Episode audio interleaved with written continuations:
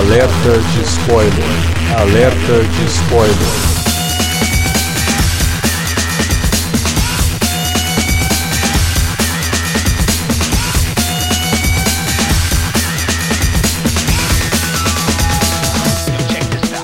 Olá, amigos! Eu sou Alexandre e esse é o alerta de spoiler de Liga da Justiça. Finalmente estamos aqui comentando a reunião dos heróis da DC no cinema. E para falar desse filme tá aqui o Davi Garcia. Cara, olha, de cara, uma, uma surpresa, viu? Porque pra quem não esperava nada desse filme, como eu tava, a expectativa bem baixa, é, ver esse filme duas vezes, eu já vi duas vezes, olha só fiquei bem surpreendido.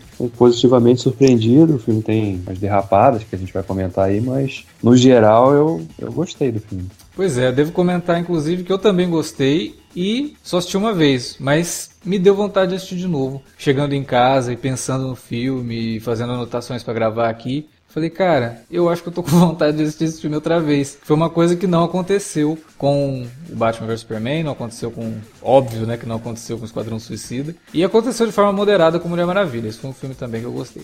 Para falar de Liga da Justiça com a gente também tá aqui o Alan Veríssimo. Fala galera. Liga da Justiça, que para mim foi também uma surpresa moderada. Não fiquei empolgadaço com o filme. Poderia ser melhor, mas Deus sabe, e os Decenautas também, que poderia ter sido muito pior. Pois é. E, no geral, acho que 2017 foi um ano um pouquinho melhor para DC do que 2016 foi, né? Não, isso com certeza. Eu vou cravar que, cara, não teria como ser pior, na verdade. Né? Mas, assim, com certeza 2017 foi um ano que espero tenha mudado tudo ali na, na cabeça, né? Dos executivos da, da, Warner, dos executivos da DC e de como que eles enxergam esse universo cinematográfico. Mas vamos falar de Liga da Justiça logo depois da vinhetinha. Você curte os podcasts do Cine Alerta e quer ajudar a gente a manter esse conteúdo no ar? É muito fácil. www.padrim.com.br barra Cinealerta. Entre lá, dê uma olhada nos planos que temos à disposição e nos ajude. Como um dos nossos colaboradores, você ainda pode participar de hangouts, de sorteios mensais e de um grupo secreto no Facebook, onde você pode dar críticas, sugestões de pauta e muito mais. www.padrim.com.br padrim.com.br barra cinealerta. Entra lá, é rapidinho e você pode ajudar a manter o Cine Alerta no ar com esse conteúdo que você gosta. Fique agora com o podcast.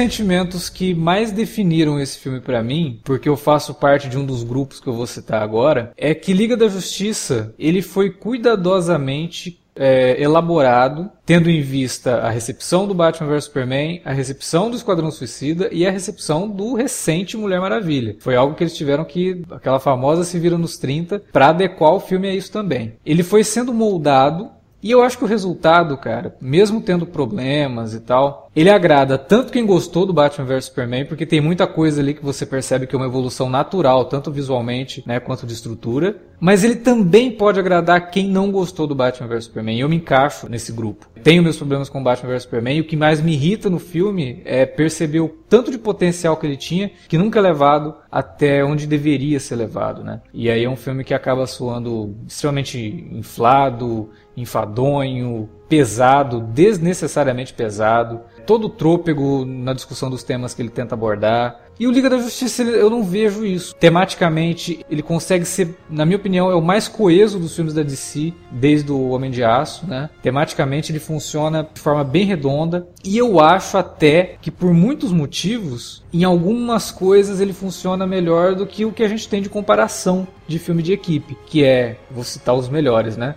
X-Men 2, X-Men Primeira Classe, o próprio Vingadores do Joss Whedon, Vingadores 2. Eu acho que tem coisas ali que fazem com que esse filme funcione melhor em vários momentos. Claro, ele tem problemas e quando ele chega nos problemas são problemas assim que não tem como você, ah não, não, não preciso nem comentar. Não, precisa, porque são problemas de estrutura, principalmente relacionados ao vilão, mas na minha opinião as qualidades dele sobressaem e você sai do filme lembrando muito mais das qualidades do que dos defeitos. E isso já também é uma grande evolução, tendo em vista as duas uh, obras da DC que saíram em 2016. É, eu sei que o Alan, é. assim, ele tá, ele, ele coloca o filme como sendo só ok, e ele tem pontos negativos que eu concordo com a maior parte deles. Mas Alan, elabore mais aí, o que, que você achou de Liga da Justiça e como você acha que esse filme pode ditar as regras daqui para frente para DC no cinema?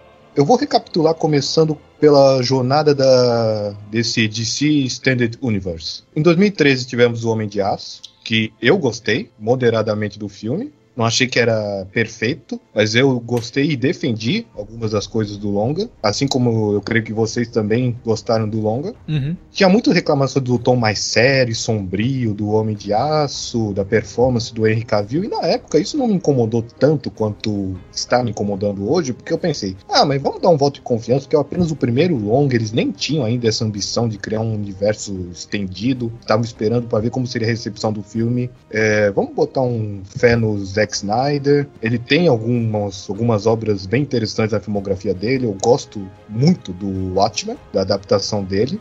Mesmo com os problemas que tem, acho que ele conseguiu capturar bem as qualidades da HQ do Alan Moore. E aí eu pensei que todas as coisas interessantes do Homem de Aço, como essa jornada do Superman, poderiam ser bem desenvolvidas no Batman vs Superman. Aí veio 2016, veio Batman vs Superman, eu quebrei a cara feio e eu me senti, em retrospecto, um completo idiota por ter defendido o Homem de Aço na época.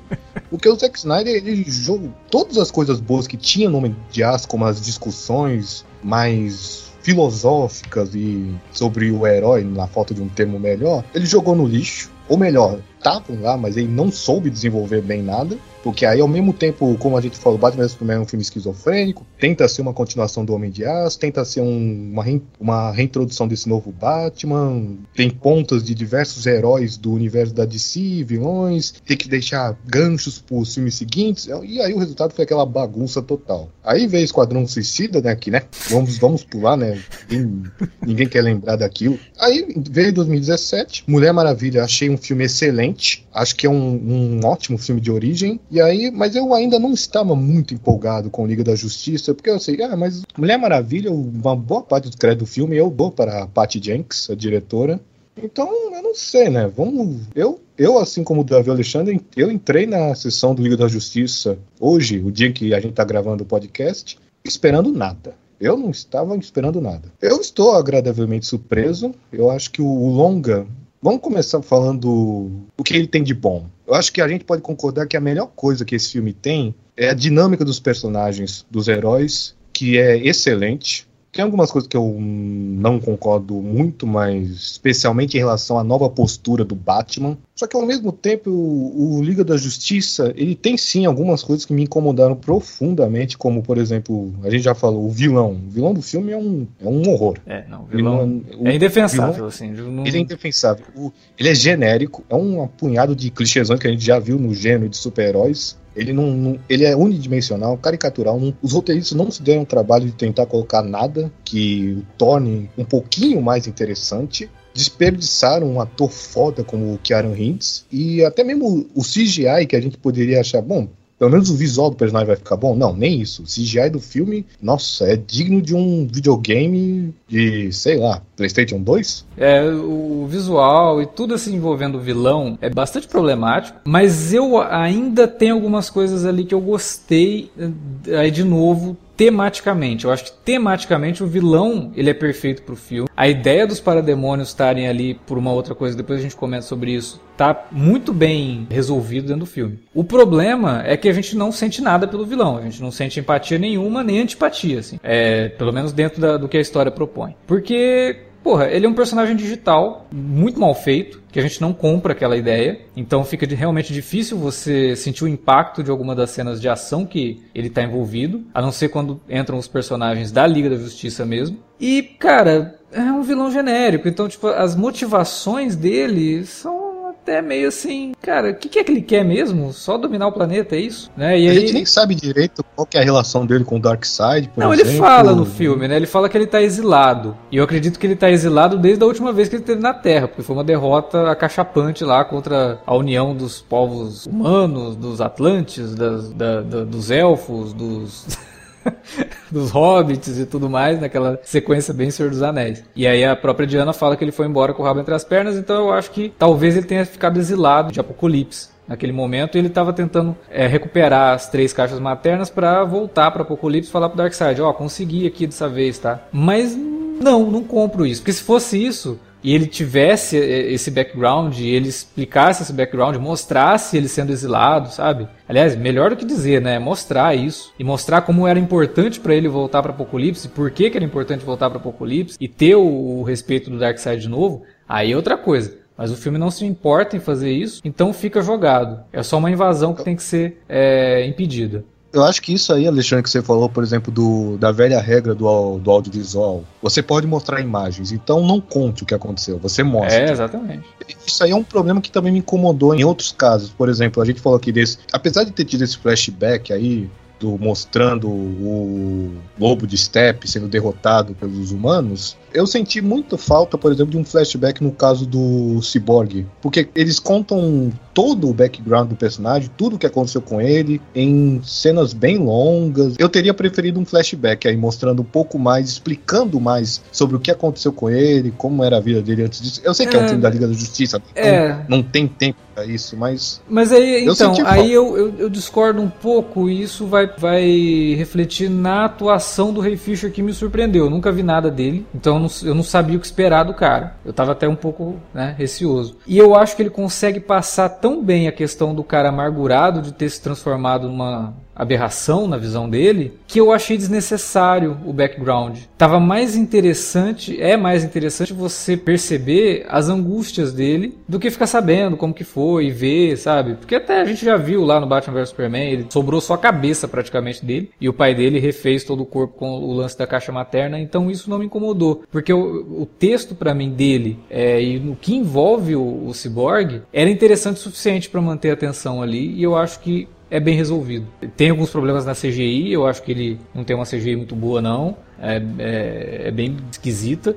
E, mas assim, em termos de personagem, aí que tá. Mesmo com a CGI esquisita, eu consegui comprar. Então, acho que se o Lobo da Steppe, mesmo com a CGI esquisita, ele tivesse uma motivação melhor que a gente conseguisse, sabe? É, não ficar compadecido com ele, oh, tadinho, deixa ele conquistar a Terra. Não, não é isso. Mas pelo menos a gente entendeu o lado do personagem. Ali ele tá unidimensional, ele só tá, quero conquistar. Só faltou dar aquelas risadas maléficas, né? De, de, de personagem de desenho animado. Mas ele é realmente problemático. O Lobo da Steppe é um vilão que não vai ser lembrado jamais, assim, tipo, ninguém vai falar, nossa, cara, aquela cena do Lobo da Steppe, não, não tem. É a cena da Liga é, da Justiça, é a cena dos heróis, mas... né, a gente vai lembrar dos heróis, a gente sai do cinema lembrando, por isso que eu falei, o bom é que a gente sai do cinema lembrando das coisas realmente que funcionaram no filme que é a interação dos heróis, que tá para mim, cara, beirando a perfeição, assim, com o, como que você percebe que aqueles atores estavam realmente se divertindo fazendo aquilo, sabe? Até o Ben Affleck, né? O Ben Affleck, é, você falou que você não gostou muito do Batman mais brincalhão, mas isso é uma coisa que veio com os 952, o Batman dos 952 faz, faz piadinha, inclusive dentro da Liga da Justiça, e eu acho que, sei lá, cara, eu, eu prefiro um Batman mais humano do que um Batman carrancudo o tempo todo, depressivo, mas tem uma coisa que eu acho que até o filme justifica esse, essa pequena mudança de tom no Batman também. Porque tem uma cena ainda no, no primeiro ato, quando a Mulher Maravilha vai. Da Mulher Maravilha não, a Diana, né? Hum. Vai encontrar com o Bruce e, e, e, ela fala com ele, né? Você tem que superar essa sua, essa sua amargura aí, né? De ter causado, provocado a morte do Superman, né? Você não foi exatamente o culpado e tal. Né? Aí aquilo fica com o personagem e tanto que depois, depois daquela, daquela cena que eles brigam lá com o Superman, quando ele já tá desperto, né? Quando ele ressuscita. E aí o, eles estão na casa e tal, e o, e o, o Bruce tá todo dolorido lá. E aí a Diana chega e fala com ele, né, também. E aí depois tem aquela ceninha dele com o Alfred, que ele, ele falando que o, que o Clark era muito mais humano do que ele. Sim. Então eu acho que esse tipo de coisa ressoou no personagem para que ele tivesse uma mudança de perspectiva sobre como ele, como ele enxergava as coisas. Ele é um cara veterano, né, é um personagem diferente do Barry Allen, do, do Ezra Miller, que é um personagem ainda em formação,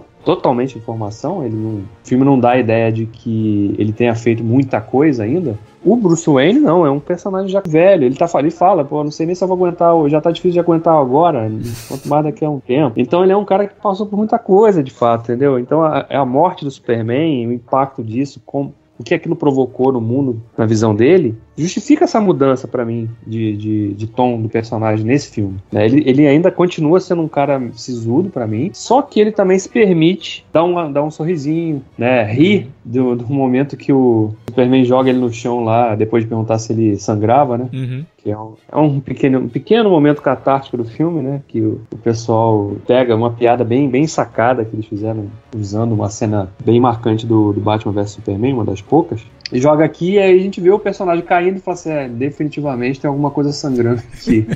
é um comentário besta, mas assim, que faz sentido pra cena, pro contexto da cena, e que também justifica, considerando essas coisas que eu falei, por que, que esse personagem agora tá um pouquinho menos carrancudo, fechadão, né? É, emburrado, que a gente uhum. viu no filme anterior.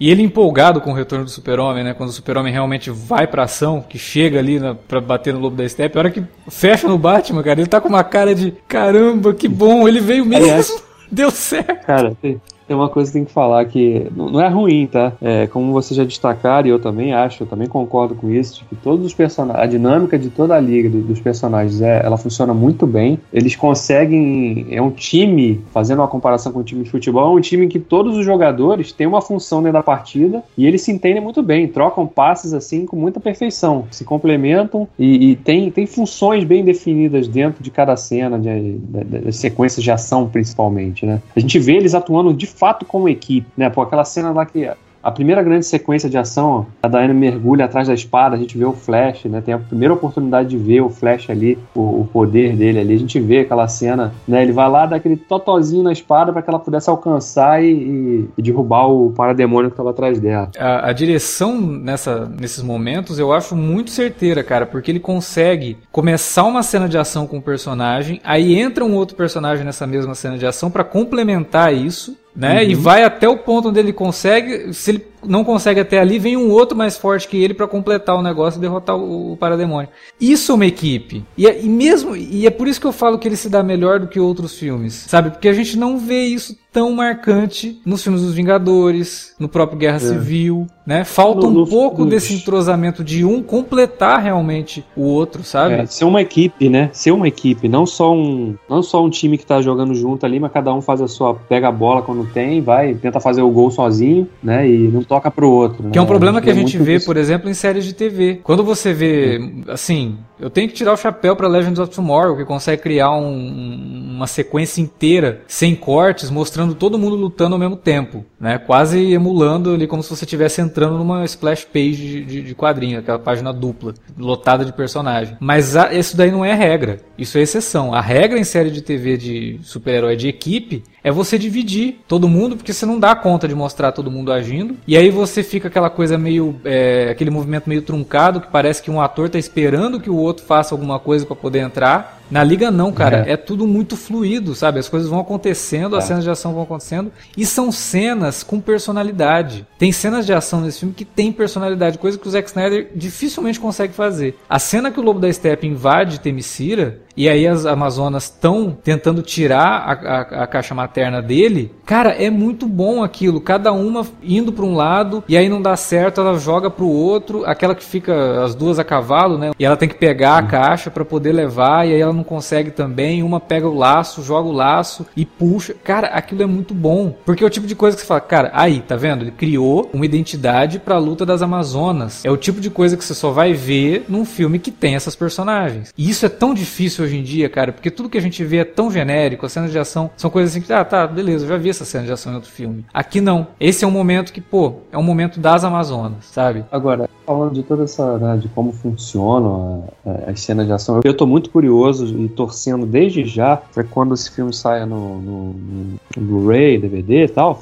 a gente tem uma faixa de comentários com participação do, dos dois, quem sabe, né? Do, do Edon, que entrou mais tarde no projeto. Dizem, né? Especulam-se que ele que ele teria refilmado 20% do filme. Né? O, o produtor, é Charles Roven, né, falou isso daí, que seria cerca de 18, 20% do filme, que foi o que o, o Joss... E eu acredito, porque eu tava com muito medo disso. Cara, são diretores completamente diferentes, com visão de personagens totalmente diferentes. O Joss Whedon enxerga quadrinhos de um jeito, o Zack Snyder enxerga de outro. O Felipe não tá aqui, mas ele adora dizer que o Zack Snyder, ele vê a Liga da Justiça como authority, né? Que é aquela equipe que, pô, tem que destruir uma invasão alienígena, eu vou destruir a cidade, mas eu vou parar a invasão alienígena. O Joss uhum. Whedon não. O Joss Whedon, ele entende de super-heróis de uma outra forma, que é uma forma mais clássica, e é a é, forma que deixa... deveria ser. Isso fica, isso fica, muito claro no terceiro ato, quando o Superman chega, né, e começa a enfiar porrada no, no lobo de steppe ali, e aí ele ouve, né, ele para, no meio da ação ele ouve civis, tem civis por aqui, né, ele se preocupa em ir atrás do civil, cara, diferente do que acontece no Man of Steel e no Batman Superman. Cara, eu tava revendo o Man of Steel pra poder ver Liga da Justiça, eu revi o Man of Steel e o, o Batman vs Superman, que eu dei umas puladas, assim, porque eu,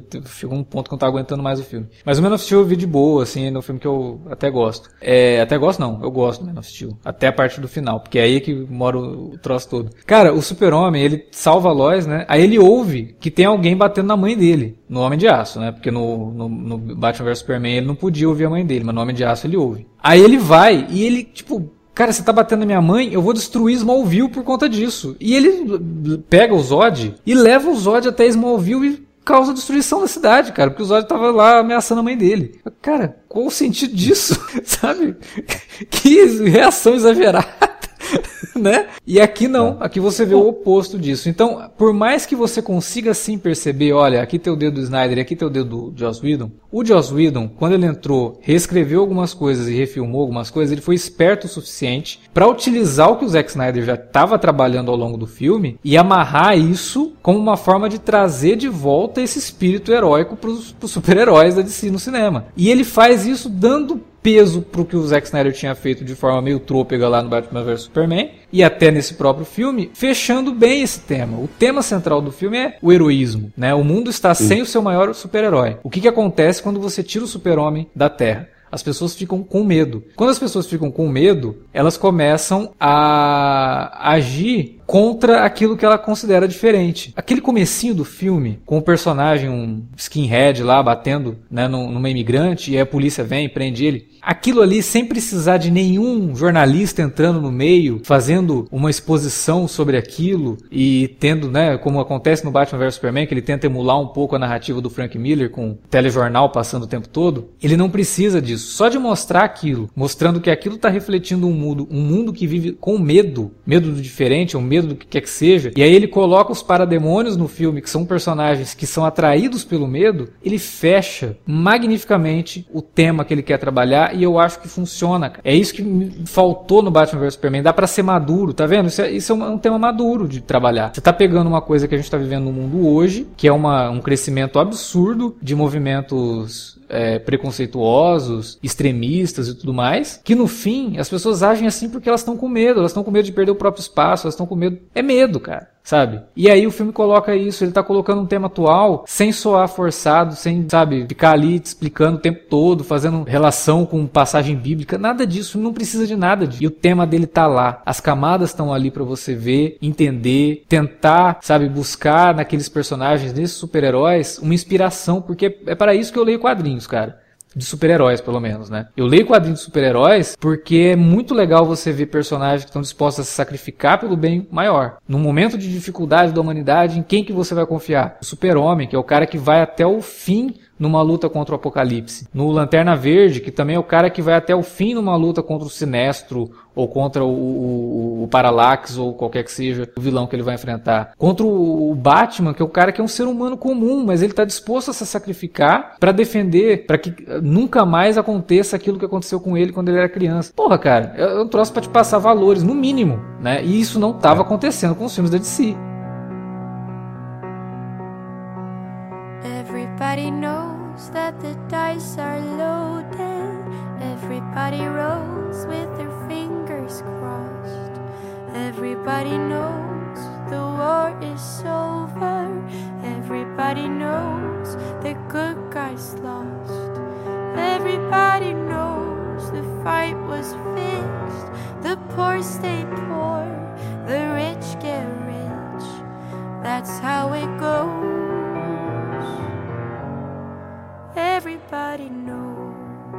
Sabe o que é curioso até? De todas nessa, nas camadas no filme, assim, que às vezes a- não, não estão nem tão claras assim quando a gente vê, presta atenção só na história. E é- a verdade é essa, né? Que a grande maioria das pessoas que vai ao cinema só presta atenção na história. Não presta, não, não, não tenta refletir sobre os temas que aquela história está propondo, né? O desenvolvimento que está sendo dado aos personagens, o que, que eles passaram, onde eles estão chegando, para onde eles vão evoluir, né? E esse filme ele te dá notas disso, não para todos, mas principalmente pro, pro, pro Superman e pro Batman, eu diria, né? E pro próprio Flash também, cara, porque o Flash tem uma cena muito boa do Batman quando eles chegam lá naquela primeira sequência de ação, que o Flash, né, que é uma cena até engraçada, que ele falou, opa, peraí, não, meu negócio é só empurrar os outros e sair correndo, né? Aí o Batman, o Batman só fala pra ele, ó, salva uma pessoa. Aí ele, tá, mas e aí? Não, aí você vai saber. Claro, porque quando o cara salva uma, ele fala, cara, olha a diferença que eu posso fazer no mundo. Se eu salvo uma pessoa, eu posso salvar mais, né? Eu posso fazer mais. E aí ele vai lá e volta, todo, pega, salva todo mundo praticamente, né? Esse tipo de coisa, assim, né? E, e aí tá falando sobre a liderança também, né? Que é a coisa que quando o Batman questiona, que ele fala, ah, o Clark seria um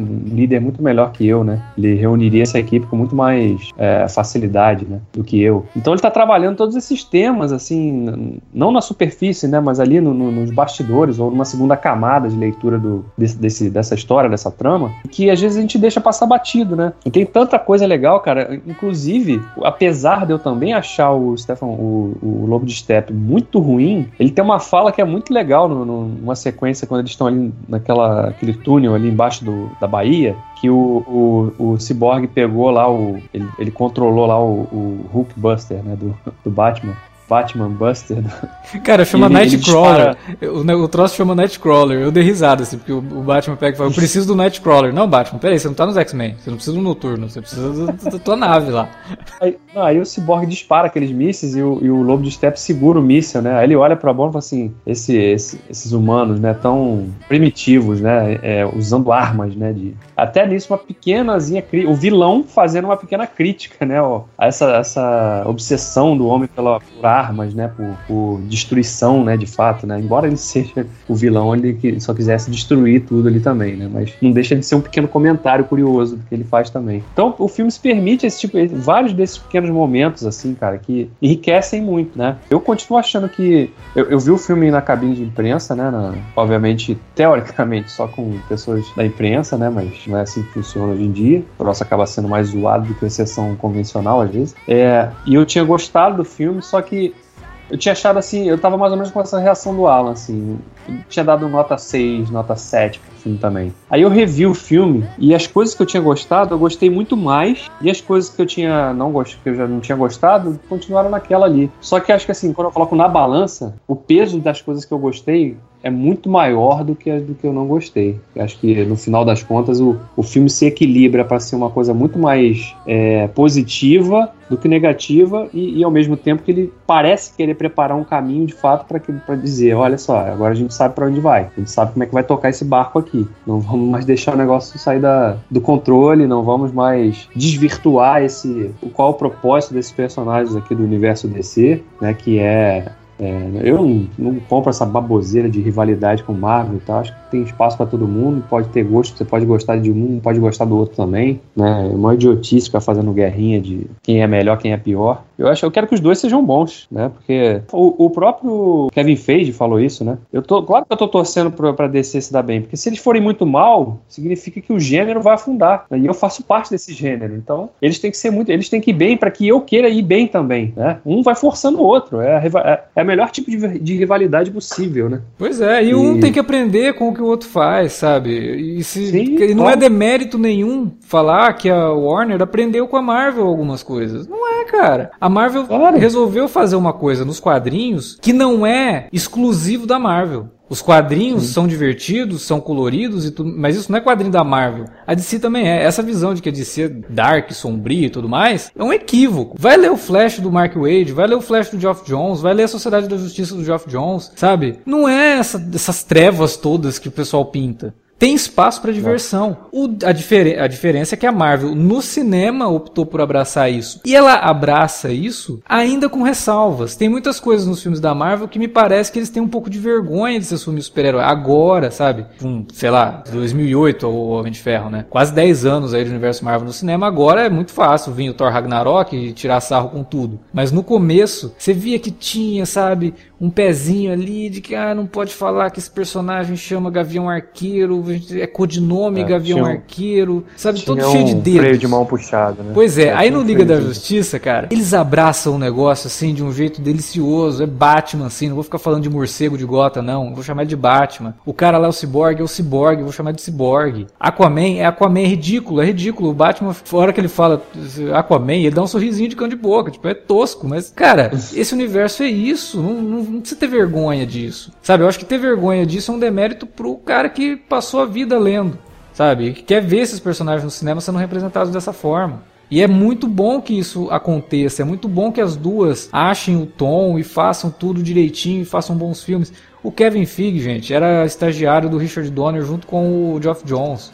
Os dois eram juntos mesmo, assim, ao mesmo tempo. O Geoff Jones cuidava de uma parte, o Kevin Feige cu- cuidava de outra. Os dois são amigos, essa rivalidade que pintam é, é coisa de fã de leitor mesmo, porque dentro da, da indústria existe a rivalidade mercadológica, claro, né? Uma, elas dependem de venda, então é claro que existe. Agora não tem essa bobagem não, os caras eles têm um pensamento parecido, eles querem que esses super-heróis, e ainda mais agora que é, as vendas de quadrinhos têm caído muito, então cara, precisa, os filmes precisam abraçar isso, as séries de TV precisam abraçar isso, é ridículo, tem coisa que é ridículo, cara, você tá vendo um filme de um cara que se veste de azul e vermelho, e voa, entendeu? Só não tem mais. Ele já, já teve inclusive a cueca por cima da calça. hoje Pois tem é, mais, eu né? sempre falo pro pessoal, ah, mas o Joe Schumacher transformou o Batman em comédia, por isso ficou ruim. Não, o Batman e Robin não é ruim porque é uma comédia, o Batman e Robin é ruim porque o roteiro é péssimo. E o roteiro não é péssimo porque ele é uma comédia, né? Que foi o que a gente falou lá do Thor. Thor Ragnarok, muita gente, ah, porque é uma comédia é ruim. Não, porque é uma comédia é ruim, não. É um filme bom. O Thor Ragnarok é divertidíssimo. Ele tem alguns problemas de não se decidir pra que lado ele vai, mas ele não é um filme ruim.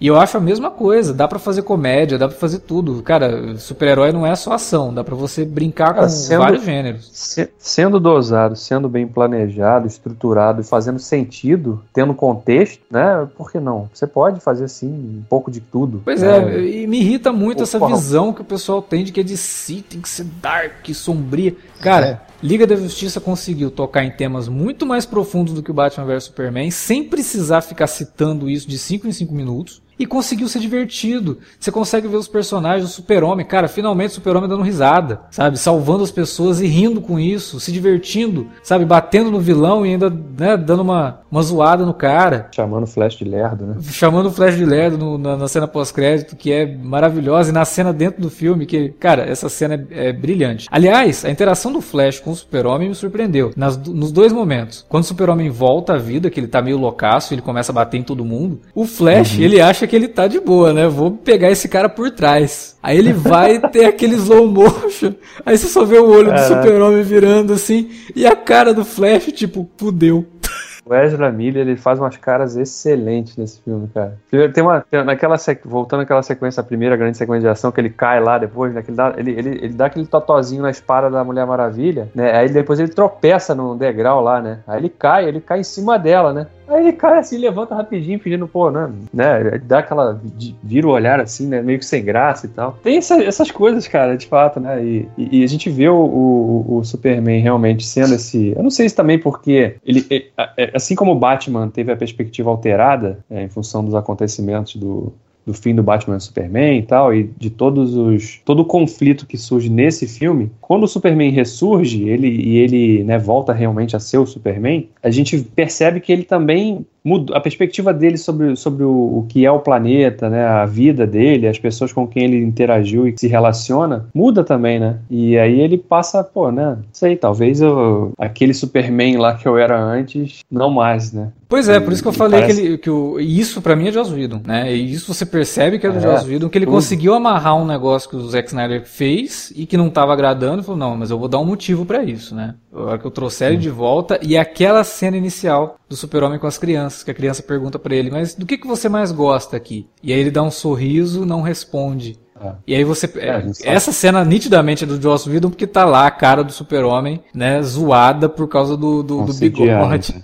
Cara, Dá pra facilmente você descobrir qual que é a cena do Superman que foi o Joss Whedon e qual que foi a do Zack Snyder. Tão ruim que tá. Gente, desculpa, com todo respeito, mas o bigode do Coringa do César Romero tá bem melhor escondido que o bigode do Cavill, liga. É porque descaracterizou o rosto do Cavill, cara. Não, tipo, eu até É brinquei um no boneco, Twitter. é um boneco de cera total. Parece que ele foi desenhado pelo Matt Groening, sabe? Tipo, se pintar ele de amarelo, ele vira um, um personagem dos Simpsons, cara. Tá esquisita a boca dele, parece que tá não tem o lábio de cima. Cara, é muito feio. Tá? Mas- é eu feio e feio, né? Cara, eu não Mas eu entendi. coisa? Isso aí eu não entendi. Por que, que não pegaram, né, um outro ator? Pô, não é possível. um- alguém que se fosse parecido com ele, né? Pra fazer pelo menos a dublagem, cara. daqui- Pra pegar os movimentos do- da face e botar no lugar da dele, em vez de fazer no computador, cara. Então podiam lá. tentar, podiam tentar não mostrar o rosto, né? Na cena inicial, por exemplo, podiam mostrar só o uniforme, o emblema, já estabelecendo que é o Superman. Cara, é, ficou bizarro. É uma coisa que te distrai bastante. Depois, como ele, co- ele consegue misturar cenas que já estavam rodadas com cenas novas, aí não fica tão gritante. Mas essa no começo, porque ele já te joga, essa é a primeira coisa que você vê, o super-homem com, a- com a Já boca... te dá uma má impressão. Não, eu não sei se, tipo, vamos colocar logo, que o pessoal já vai acostumando. Porque é melhor do que tomar uma surpresa lá na frente, né? Mas falando sério agora, embora eu, eu tenho, eu falei mais cedo que eu tenho ainda alguns problemas com esse Batman mais piadista, eu acho que fiquei, eu fiquei acostumado demais com o Batman do Frank Miller. Culpa minha. Eu fiquei muito aliviado com o Superman desse filme. O Superman, pra mim, tava sendo um dos grandes problemas desse universo cinematográfico da DC. Eu tinha gostado dele Homem de Aço, Batman vs Superman. Eu, eu tive que concordar com os detratores, porque esse, eu, eu não quero parecer nostálgico, fã xiita, mas eu, fiquei- eu ficava pensando, esse não é o Superman que eu conheço. Das HQs, não é o Superman. Christopher Reeve ainda tá muito marcado na minha mente. Superman do Christopher Reeve, ele era aquele cara que você olhava e você pensava, eu não acredito que essa pessoa existe. Mas não por ter poderes, mas sim porque ele era um ser humano maravilhoso. Quando o Superman do Christopher Reeve salvava a Lois Lane de cair do prédio, ou quando ia caçar criminosos, ou quando ia até mesmo tirar um gato da árvore para dar para criança, você percebia que ele gostava daquilo. Ele, ele, ele ama salvar as pessoas, ele gosta da, da humanidade, ele gosta disso. Fazer Isso é diferença, define né? O Superman. Ele Sim, quer fazer ele- diferença. Essa é, É, sim, que guardadas as devidas proporções, assim como no Homem-Aranha, por exemplo, tem lá o, o bordão do tio Ben, com grandes poderes vem grandes responsabilidades. O Superman, ele poderia ter simplesmente, tá, eu tenho poderes, eu posso conquistar o mundo, eu posso simplesmente viver uma vida ordinária, de ser humano normal. Não, se eu tenho poderes, eu vou ajudar as pessoas, vou, como o Alexandre falou, vou fazer a diferença. Eu vou fazer isso, eu vou gostar disso. O Superman do Henry Cavill, ele dava a impressão de que ele tá fazendo, de que ele tá salvando as pessoas porque ele tá sendo forçado pela humanidade. Superman, salva a gente. E, e me dava a impressão que ele não tava sentindo prazer algum naquilo. Tem uma cena emblemática pra caramba do Batman vs Superman. Ele tava resgatando um navio que parece que tinha ficado preso no gelo. Tá levando pela corrente. E aí o rosto dele, meu Deus, cara. É o rosto da mais profunda seriedade. Do, tipo, ai meu, o que, que eu tô fazendo aqui? Não, e, e essa cena é representativa porque dá a impressão que salvar as pessoas é um fardo, né? Que ele tem que carregar, é um peso que ele tem nas costas, Sim. assim, que é uma coisa que. E, tipo, não, não que eu reclame, por exemplo, Homem-Aranha 2, que pra mim, eu considero sem. Podem me apedrejar, Rios ouvintes, eu acho para Homem-Aranha 2 um dos melhores filmes de super-heróis de todos os tempos. Com certeza. E tá pau a pau com o super-homem do, do, do, do Donner, com o primeiro do Donner. Mas, bem, mas de tempo pra cá virou moda falar mal dos Homem-Aranha do Sam Raimi. Por isso que eu tô, já tô me justificando aqui. Não sei porquê. Mas então, aí o Homem-Aranha 2, por exemplo, o grande tema do filme, desse filmaço, é justamente o fardo que, o, que tem ser um herói pro Peter Parker. Fica também estabelecido, ficava estabelecido que o Peter Parker, apesar de sofrer com fardo, ele também ama, ele também gosta de fazer a diferença, salvar as pessoas. Então, ficava justificado. Aqui no Superman, não, porque a gente quase não. O Snyder não deixava a gente ver o lado humano dele. Ele preferia focar mais no super e menos no man. É. Essa é a impressão que eu Não, tive, e, e é até bizarro, né? Porque quando você vê o, o Bruce falando, né? Ah, ele era muito mais humano do que eu tal. Tá, isso é muito legal, muito bonito, realmente, né? Mas de que super-homem que você tá falando? Porque o super-homem que a gente viu nos dois últimos filmes não é esse cara que você tá citando, sabe? É meio diferente, né? Não, cara, por isso que eu falei que a imagem do. a- no final das contas, a gente compra isso que o Bruce Wayne fala, mas porque a gente tem gravado na nossa mente Superman dos quadrinhos o Superman do Christopher Reeve. Que é o Superman do Christopher Reeve. Eu, você já deve ter percebido que eu sou adorador número um dele. É o super-homem definitivo, É, cara. Não tem. é, eu gosto cara, do Cavill. tem- Eu acho que o Cavill tem porte físico do super-homem, tem cara de super-homem. E esse filme mostrou isso. Esse filme comprovou algo que eu tô falando desde o Homem de Aço, que eu defendo o Henry Cavill. Eu falo, cara, é só dar o, o material certo pra ele. Ele rindo soa natural, sabe? Como soava Ele tá o, muito- o Christopher Ele Reeve. tá muito mais. Ele tá muito mais solto e seguro nesse filme. Você percebe claramente com esse Superman mais leve. Sim, claro. Eu acho que essa era a ideia dele, cara, porque a gente até falava, ele é mais super-homem fora da- da- da- dos filmes do que dentro dos filmes, porque a gente via cenas de bastidores dele com as crianças, vestindo a roupa do super-homem, fazendo pose, rindo. Cara, por que ele não faz isso nos filmes, caramba? Porque o Snyder não deixava. Acho, acho que ele atuou. A Batman vs Superman ele atuou de má vontade, né? Ah, esse é o roteiro do personagem? Putz, então eu vou fazer isso de qualquer jeito, meu amigo. Aquela cena no final que ele tá falando com o Cyborg, né? É, peraí, isso aqui vai, vai ser pesado, não sei o que. Ele é, eu acho que vai. Não, tô querendo saber porque, né, eu não quero morrer, não. Eu acabei de voltar tal. Aí a hora que acontece o negócio que joga, arremessa os dois, né? Um pra cada lado. Aí ele olha assim, ai, retiro o que eu disse, eu preferia estar morto. Aí ele começa a rir, cara. O, o Cyborg começa a rir também. Aí a Mulher Maravilha lá embaixo, meu Deus, isso aqui é uma equipe de criança. Eu, eu fiquei feliz. Eu quero ver uma continuação do Homem de Aço agora. Se for com esse Superman, é Claro, não, mas quero agora também Superman não pode dar passo pra trás, né, gente? Já estabeleceu É, que o. Super-Homem voltou da morte desse jeito, e eu acho até que por isso o Danny Elfman foi muito esperto em utilizar o tema do Super-Homem do, do John Williams, porque o tema do Super-Homem do John Williams, ele não, não evoca o Christopher Reeve, ele evoca o ideal do Super-Homem. Você ouve o tema, se você cresceu assistindo os filmes do Christopher Reeve, óbvio que você vai lembrar do Christopher Reeve. Mas você ouve o tema do Super-Homem, você lembra do S, você lembra do Super-Homem salvando alguém independente de quem está interpretando o personagem. E é isso que ele trouxe aqui.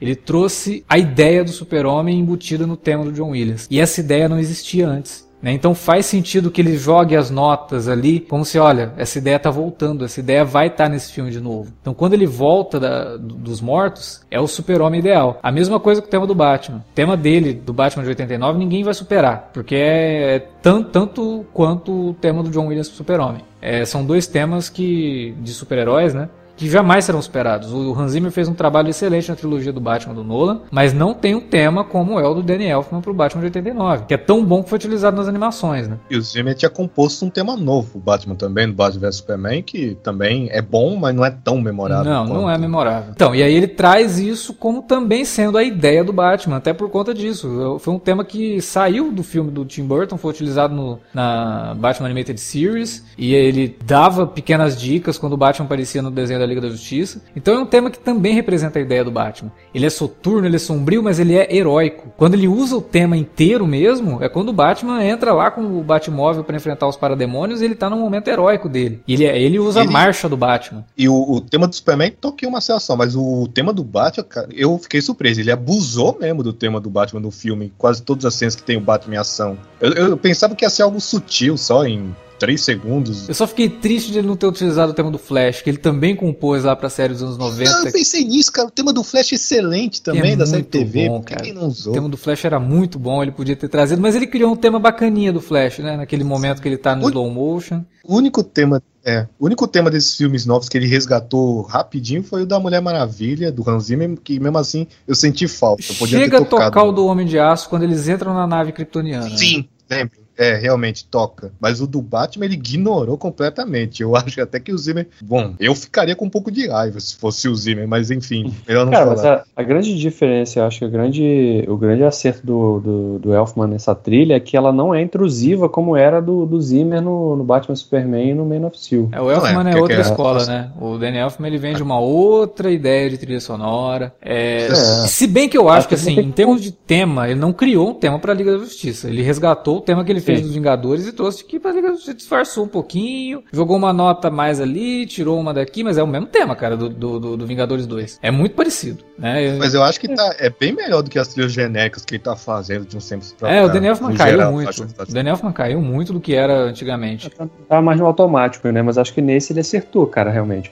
Primeiro porque ele conseguiu, de fato, como vocês já destacaram, reutilizar trechos do- do- dos temas já que, que marcam esses personagens, mas ao mesmo tempo, como falei, não ser intrusivo, não ser uma coisa assim que é. A música quer, quer chamar mais atenção do que a cena em si, né? A trilha, né, no caso. E aqui não, é- ela funciona de, de forma bem orgânica em cada cena, né? Em nenhum momento ela, ela quer chamar mais atenção. Eu não, pelo, pelo menos eu não percebi assim, né? Ele deu uma brincada com uma coisa meio anos 30, anos 40, naquela cena inicial do banco, que a Mulher Maravilha age e tal. A hora que os caras entram no banco, assim, tem uma coisa, uma, uma música meio de filme de assalto antigão, assim, sabe? Dos anos 50, anos 40. Eu, eu Dick Tracy, assim, né? É, lembro o Dick Tracy, principalmente, né? Porque ele também fez a trilha do Dick Tracy. Mas ele traz isso, eu achei bacana. Eu falei, olha, isso é bom, porque também denota que por mais realista que seja esse mundo, realista no sentido de lidar com coisas. Porque aqueles caras não eram assaltantes, eram, eram extremistas de direita, né? Pelo que a gente vê ali. Uhum. Ele também brinca um pouco com essa ideia de fantasia, de construir esse mundo de uma forma mais fantasiosa. Gotham City tá igual a Gotham do, do, do jogo, do Arkham, Knight, por exemplo. É. Cheia de neon, Até, né? os, até os utensílios que o Batman usa. É, na luva, aquela, né? aquela arma. Aquela, não, é aquela arma que dispara, que não é uma arma, né? Ela só é uma. Dispara, dispara aquela garra dele que ele se, usa pra se agarrar nos- nas extremidades, né? na- Pra subir, pra, pra, pra se deslocar em algumas distâncias maiores. Conseguiram trazer também, né, incorporar do, do jogo mais recente, famoso aí do personagem.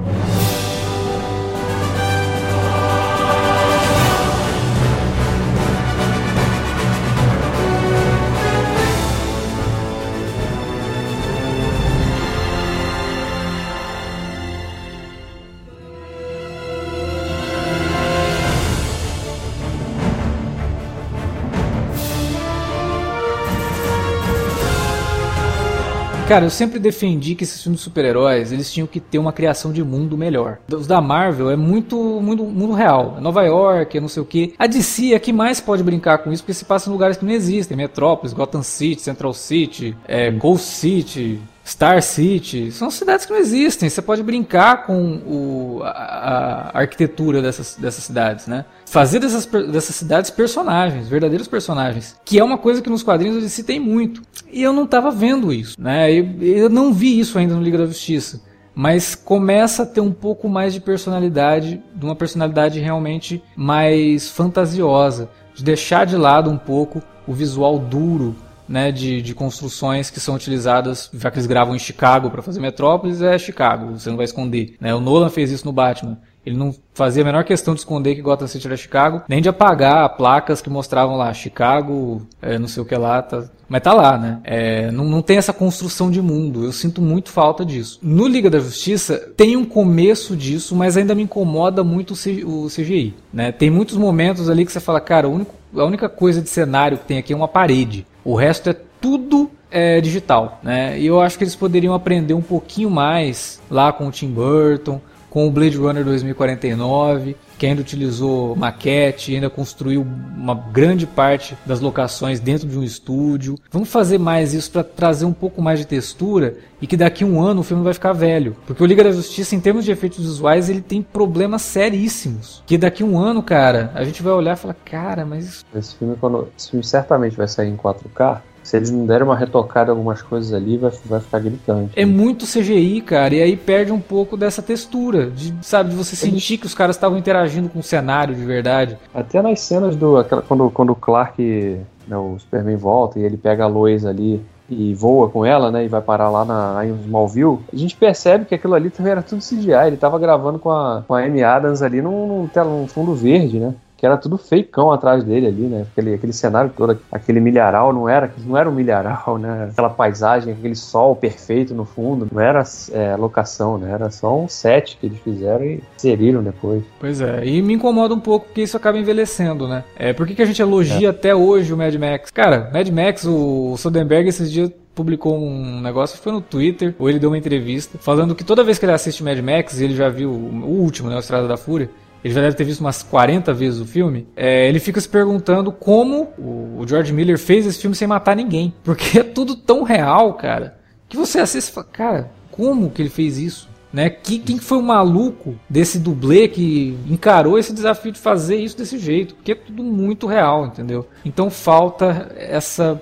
o realismo que tanto se diz dos filmes, né, tá faltando na construção desse universo que eles estão criando. Mas ainda existe a possibilidade, né, agora com o Snyder realmente se afastando, quem sabe o, o Joss Whedon traga alguma expertise, mas eu também não acho que vai ser ele que vai comandar um vindouro Liga da Justiça 2, eu acho que vai ser algum outro diretor. Espero que eles consigam trazer um cara que tenha uma pegada mais de, não, gente, peraí, vamos construir isso aqui ao invés de fazer no, no computador, porque, né, eu queria que meu filme durasse pelo menos uns 20 anos aí na, na cabeça das pessoas. Então vamos fazer um negócio com, com, personalidade, mas que não, não lance mão só de efeitos visuais e utilize mais os efeitos práticos ou efeitos especiais, né? Eu saio bem satisfeito, cara. Assim, o saldo realmente. Eu não sei se como eu falei lá na abertura, né? Por estar tá com a expectativa tão baixa meses que antecederam a chegada do filme, é, eu realmente saí bem surpreendido e nesse, nessa discussão que a gente teve aqui, a gente, eu acho que a gente deixou claro por quê, né, os motivos, né? Poder, você poder falar que gostou do filme, mas também poder é, apontar os seus defeitos, os pontos de melhoria possíveis para os próximos, é, seja um filme de um Liga 2 ou os filmes solos que virão, né, o Batman, o Aquaman,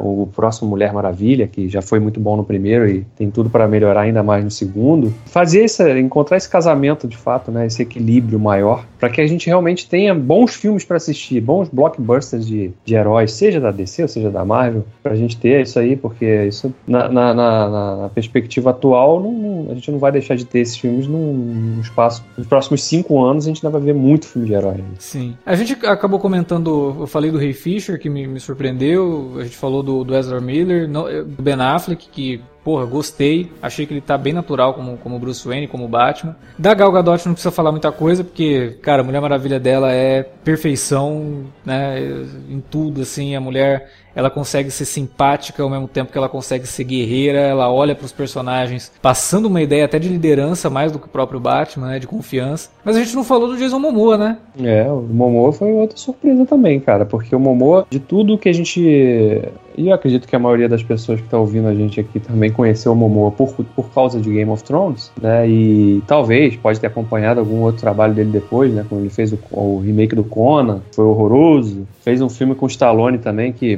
abaixo da crítica, né? Atuação, tô falando da atuação dele, né? É, e aqui, cara, ele surge, ele, é, ele, é carismático, né? Ele consegue ser sério também, passar seriedade quando precisa, né? Ele não compromete, não fica tentando roubar, chamar atenção para ele, né? É, eu fiquei bem surpreendido, cara. Fiquei bem curioso para ver o filme solo do Aquaman agora, para conhecer um pouquinho mais desse do, do Arthur, é, Arthur Curry, Curry, né? É. Inclusive tem um, tem um nadador brasileiro que chama Arthur Curry, né?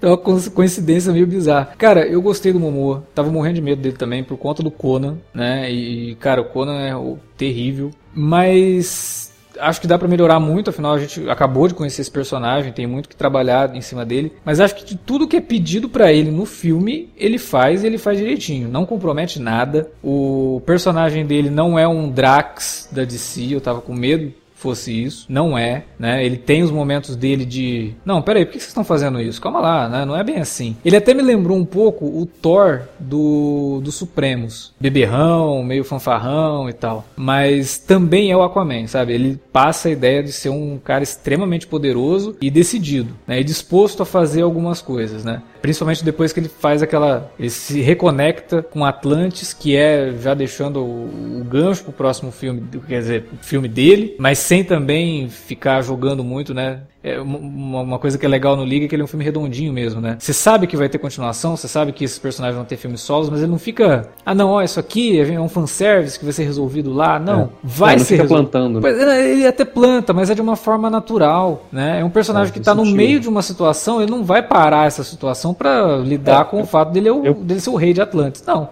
depois ele volta. Por exemplo, eu fiquei curioso, porque naquela na, logo depois que o Lobo de Steppe rouba a caixa materna lá de Atlântida, e que o, o, Aquaman tem aquela conversa com a Mirror ali, embaixo da coisa. Antes da cena terminar, ele fala pra Mirror, eu preciso que você faça uma coisa para mim. E o filme não simplesmente é a roupa. Não, não volta nisso. Né? É a roupa. É a roupa? É a roupa dele, ele não tinha roupa de Atlante, de Atlantiano. É, mas não fica claro, né? ah, isso, eu, né? eu, eu achei assim que ficou melhor do que se ele, sabe? Ah, gostaram da roupa? Foi presente da Mira. Cara, eu, a hora que ele fala isso, é a roupa. Ele vai pegar uma armadura, porque ele não tinha, ele não morava lá. Uhum. Ah, no geral, esse filme da Liga da Justiça, ele faz o exato oposto dos Vingadores. Se nos Vingadores era os filmes solos, primeiro eles faziam os filmes solos, que deixavam os ganchos pro crossover, pro grande evento que a reunião que iria ocorrer, aqui a DC fez o oposto, fez o filme da Liga entre um dos primeiros projetos, e esse filme é o que deixa ganchos para os filmes solos de cada personagem. O Aquaman, por exemplo, tem toda a questão do background dele em Atlantis, que é abordado, eu achei que foi abordado de uma maneira bem superficial e proposital, obviamente, para me deixar interessado em saber mais do personagem. Tem o caso do Flash, que talvez é o, é o mais conhecido dos três por causa da série TV, mas que também deixa o gancho por. Ó, já deixam claro, ó, o pai dele tá na prisão, a mãe morreu, ele foi acusado e ele quer provar a inocência do, do pai. Olha o gancho perfeito pra um, um filme só do personagem que talvez tenha Flash Reverso como vilão, ou talvez seja uma adaptação de Flashpoint Vai depender do que a Warner decidir. Porque eu, eu não creio muito que role um filme do solo do Cyborg, mas se acontecer, também tem um gancho aí, talvez ele conhecendo mais sobre os seus poderes com a ajuda do pai. Batman, Mulher Maravilha e Superman, eu não senti muito. Principalmente no caso da Mulher da Maravilha, eu não senti quase, eu não vi quase nenhum gancho para o que ela pode fazer a seguir, qual que pode ser o plot do segundo filme, mas eu revi recentemente uma notícia que talvez o segundo filme também seja situado no passado. É, aí não faz esse Então sentido, pode né? até ser Ela- causa disso. é, não, não, joga gancho, o Super-Homem também não. Se bem que ele vai ter que lidar com o lance Então, da é, identidade na do Clark Kent, né? Por sinal, peraí, como é, que ele vai, como é que vai voltar a ser Clark Kent em Metrópolis se tava todo mundo achando que ele morreu? Eu não sei, eu fiquei na dúvida com isso também. A Lois chama ele de Clark no meio dos policiais lá, né, quando ele volta. É, ele, ele tá lá na fazenda dele, ajudando a mãe dele a se mudar de volta pra fazenda, e tá os caras lá trabalhando, e ele é o super-homem, ele é o Clark Kent, eu já não sei mais, eu acho que não vai ter Clark Cara, Kent. vai ser. O próprio Bruce Wayne ali deu uma escancarada legal ali, né? No, na, na frente de todo mundo ali, né? Tal. É, Esse- esse- a questão das identidades secretas ficou meio, Cara, meio largado, né? Realmente. Vai ser, nesse- vai ser que nem Superman Returns, onde vai. Cara, como é assim? O Superman e o Clark Kent somem ao mesmo tempo e ninguém, ninguém estranha, ninguém vê a coincidência do negócio. É, no quadrinho da morte do Super-Homem, como é, como é que eles fazem pra explicar o retorno do Clark Kent, né? Eles falam que o Clark foi soterrado e ele tava morando no- no- nos túneis lá em Metrópolis, junto com um monte de gente que tinha sido soterrada também na batalha contra o Apocalipse. Eles podem fazer isso. Ó, o Clark na verdade não morreu. Né, a gente enterrou, mas eles enterraram o corpo, né, cara? É muito, muito bizarro, cara. Eu não sei o que, que vai ser do Clark Kent barra Superman num futuro provável, sei lá, Homem de Aço 2. Eu acho que ele pode ser só o Super-Homem mesmo, faz só ele na Liga da Justiça. É. E a persona do Clark Kent jornalista, infelizmente, nunca foi muito bem desenvolvida no- nos filmes da universo Ele, cinematográfico. ele da pode DC. explicar também, falar que, ó, na verdade eu, eu peguei aí, falei que morri, mas eu tava fazendo a faculdade de jornalismo finalmente, né? Afinal de contas eu entrei aqui no jornal sem sequer ter escrito alguma coisa na vida, mas beleza. Eu ainda tô um pouco, eu ainda tô um pouco incomodado com esse plot todo envolvendo a morte do Superman, que já me incomodou no Batman Superman, porque no geral, hum, ele, graças a Deus, ele mudou de personalidade agora, ainda bem, foi um acerto pra melhor, só que essa morte eu achei que foi tratada de uma maneira muito rápida. Ah, sim, ela não teve impacto, deve, né? deve- não, deve, É, como, como a gente sabe que o primeiro código do filme tinha três horas de duração, então talvez tenha sobrado algo no- na sala da edição. É. E, e, no geral, mataram o Superman e deixaram ele escondido a maior parte do filme porque ele é muito overpower, né? Sim, Se ele tivesse no filme, venceu, não ia- ele vence o Lobo da durar nem Steppe. cinco minutos. É, ele vence o Lobo da Steppe que facinho, né, cara? Ele chega lá, o Lobo da Steppe vai dar um murro nele, ele para o murro, né, e dá um peteleco no Lobo da Steppe e ele voa, Nossa. né? O Darkseid vai ter que ser o vilão mais poderoso do universo. Não, é, pra mas não assim... apanhar É, então, o Darkseid, cara, é uma coisa que eles vão segurar ainda, viu? Porque pela cena pós-crédito, os vilões da, da, de um eventual Liga da Justiça 2 seria a Legião do Mal. Tem que admitir, me empolgou mais do que Darkseid, pra ser sincero, essa ideia. Ainda, ainda, que eu não, ainda que eu não goste do Lex Luthor do Jesse Eisenberg, a simples ideia de ter vilões mais. vilões humanos mesmo, mais pé no. Não vilões humanos, humanos, mas. Interpretados Que por atores, seja- né? Que não sejam É.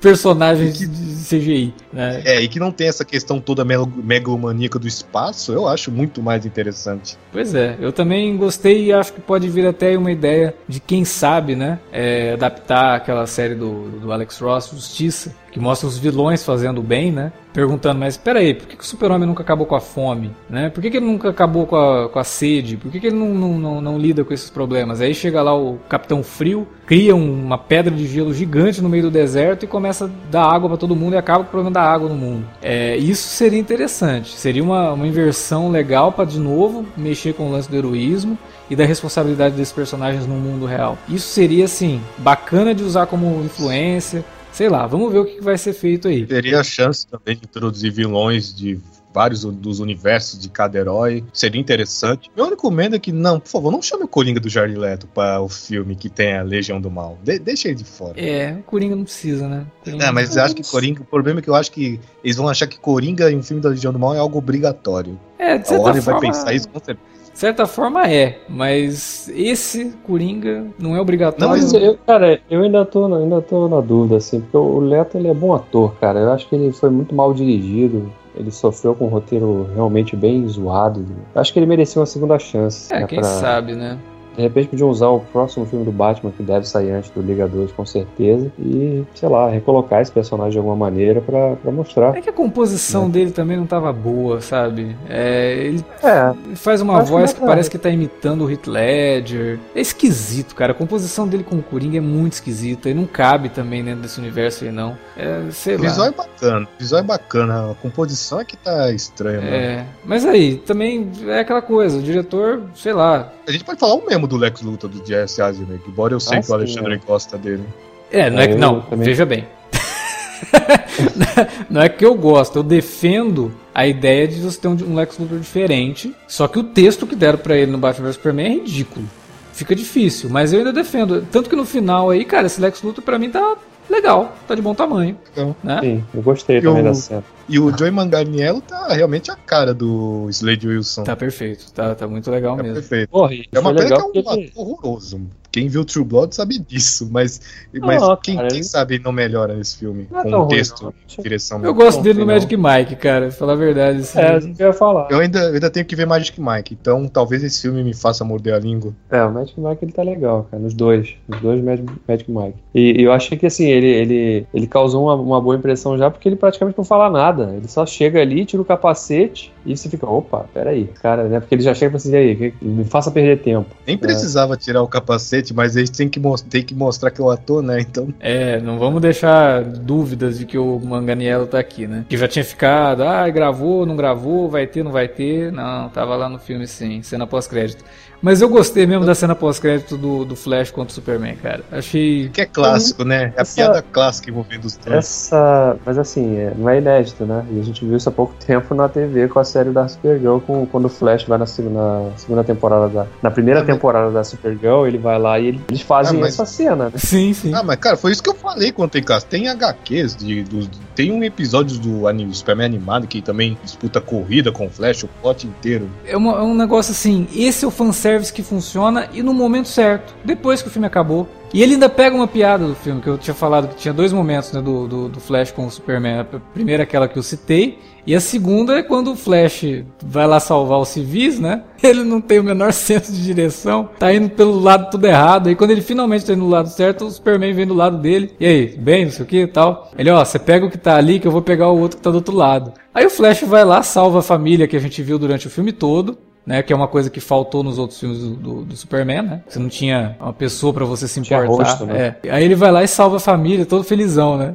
Aí ele olha pro lado, o Superman passa voando segurando um prédio, cara. De novo, o Ezra Miller manda bem ali, porque ele, ele não fala nada, mas ele, ele só faz- ele dá aquela olhadinha de lado assim, hum, é bom, mas fiz uma coisa legal aqui também, né? É. E essa piada é, é zoada com a- toda a crítica feita em cima do Homem de Aço, né? Porque se no Homem de Aço ele destrói os prédios, aqui ele levanta um prédio cheio de gente pra salvar todo mundo, né? Já nota ali que o Joss Whedon deu uma, uma alfinetada ali no Zack Snyder nessa cena aí. Esse filme, como eu falei, deve ter tido muita coisa cortada, porque eu tava olhando aqui agora, tava pesquisando aqui o elenco. Era pra ter o William Defoe como Nuides Vulco, É, ele já iria aparecer ele, realmente. já- ele era pra aparecer nesse filme, e a Cash Classman como Ar- Ares West também, que os dois, até onde eu tô vendo aqui, eles tinham gravado cenas pra esse filme e cortaram, então. Imagino como os próprios perso- o nome dos personagens sugerem, devia ser mais cenas de introdução do Aquaman, do Flash, do background deles antes de se juntarem para a Liga. Você percebe que era um filme maior, sabe? Mas ele ficou tão redondinho com essas duas horas, cara. Ele ficou enxuto, é rápido, bem resolvido.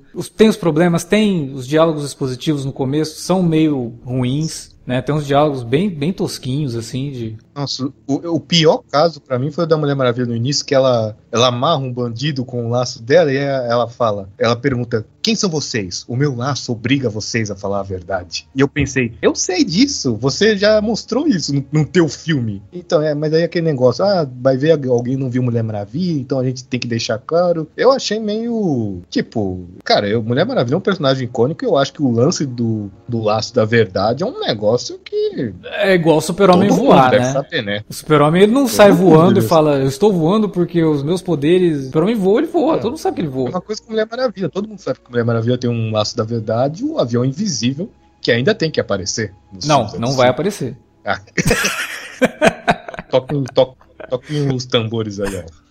O Alan falou agora há pouco, né, a questão de que a, DC tá fazendo o contrário da Marvel, né? Primeiro fazendo o filme da equipe para depois diluir os personagens. E isso era uma coisa que eu defendia desde o momento que eles anunciaram o filme da Liga da Justiça. Cara, os personagens da DC não é que são melhores ou piores que os da Marvel, não tô entrando nesse mérito, mas eles são muito mais reconhecíveis. Sabe, todo mundo sabe quem é o Flash, mundo sabe quem é o Aquaman. O Cyborg, talvez, né? Talvez não, com certeza é o menos conhecido. Mas como o filme liga a origem do Cyborg à própria trama lá da caixa materna, ele já consegue explicar isso aí. Então, pra mim não incomoda isso de ter começado com o filme da Liga, principalmente porque, desculpem o trocadilho, deu liga, entendeu? A gente conseguiu se importar com esses personagens e eles conseguiram me convencer sem terem aparecido antes, né? E por isso que eu até falei lá atrás. Esse é um do- do- dos, das características que fazem com que ele seja melhor que os Vingadores, por exemplo. Nesse sentido, óbvio. Acho que os Vingadores é um filme muito melhor que o Liga da Justiça. Por outros motivos. Mas, cara, ele pegou metade dessa equipe que a gente nunca viu no cinema antes. A gente nunca viu esse Aquaman, a gente nunca viu esse Flash. Flash, né? Rapidinho, assim, no Batman vs Superman no Esquadrão Suicida.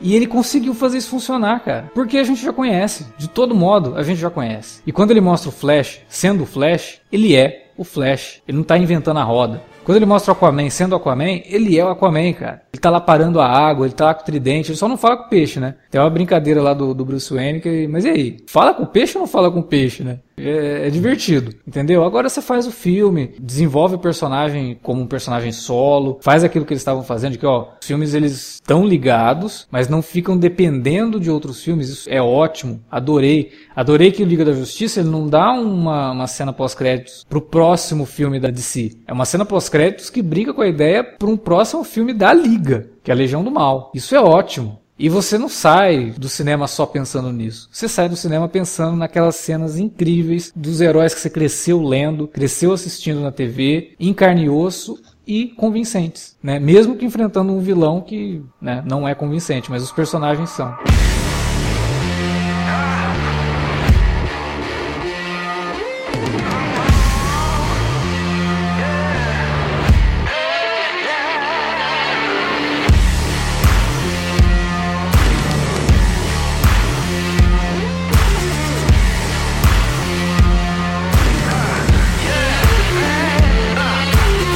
Bom, era isso que tínhamos para falar sobre Liga da Justiça, filme que estreou na última semana no Brasil e que agora é a vez de você falar pra gente. E aí, gostou do filme? Não gostou? Gostou do programa? Não gostou? Comenta aí na área de comentários ou manda um e-mail para alerta vermelho arroba cinealerta.com.br. Estamos lá nas redes sociais, você pode entrar em contato com a gente no Facebook ou no Twitter, facebook.com.br cinealerta ou arroba cinealerta lá no Twitter. Fala com a gente por lá também dê críticas, sugestões, dá aquele alô, comente Liga da Justiça, né? E vamos continuar essa interação que a gente mantém lá nas redes sociais. E se você gosta dos podcasts do Cine Alerta e fica aí se perguntando, putz, o que, que eu posso fazer para fazer esse pessoal crescer ainda mais? padrim.com.br barra Cinealerta é a melhor forma que você tem, além de divulgar os nossos programas nas redes, de ajudar a gente a manter o nosso trabalho aqui no Cine Alerta. A menor quantia que está disponível lá para você colaborar já ajuda pra caramba. Eu sempre falo, repito aqui, se todos os nossos ouvintes contribuíssem com a menor quantia, Cara, a gente tava numa situação bastante confortável e tava lançando podcast adoidado aí sem se preocupar com espaço no servidor. E quando você colabora com a gente no Padrim, você é convidado a participar do nosso grupo secreto lá no Facebook, assim como o Bruno Henrique, que é o nosso, acho que é o nosso padrinho, talvez o mais antigo e que tá lá firme e forte no nosso grupo também. Então, nosso muito obrigado ao Bruno Henrique e a todos os outros padrinhos que colaboram e estão lá sempre conversando com a gente, dando críticas, sugestões, fazendo perguntas nesse grupo secreto bem legal que a gente está criando lá no Facebook. É isso. A gente volta semana que vem com mais podcasts aqui no Cine Alerta e mais podcasts é o que a gente quer fazer, continuar fazendo aqui no site. Valeu pela audiência de vocês. Até a próxima.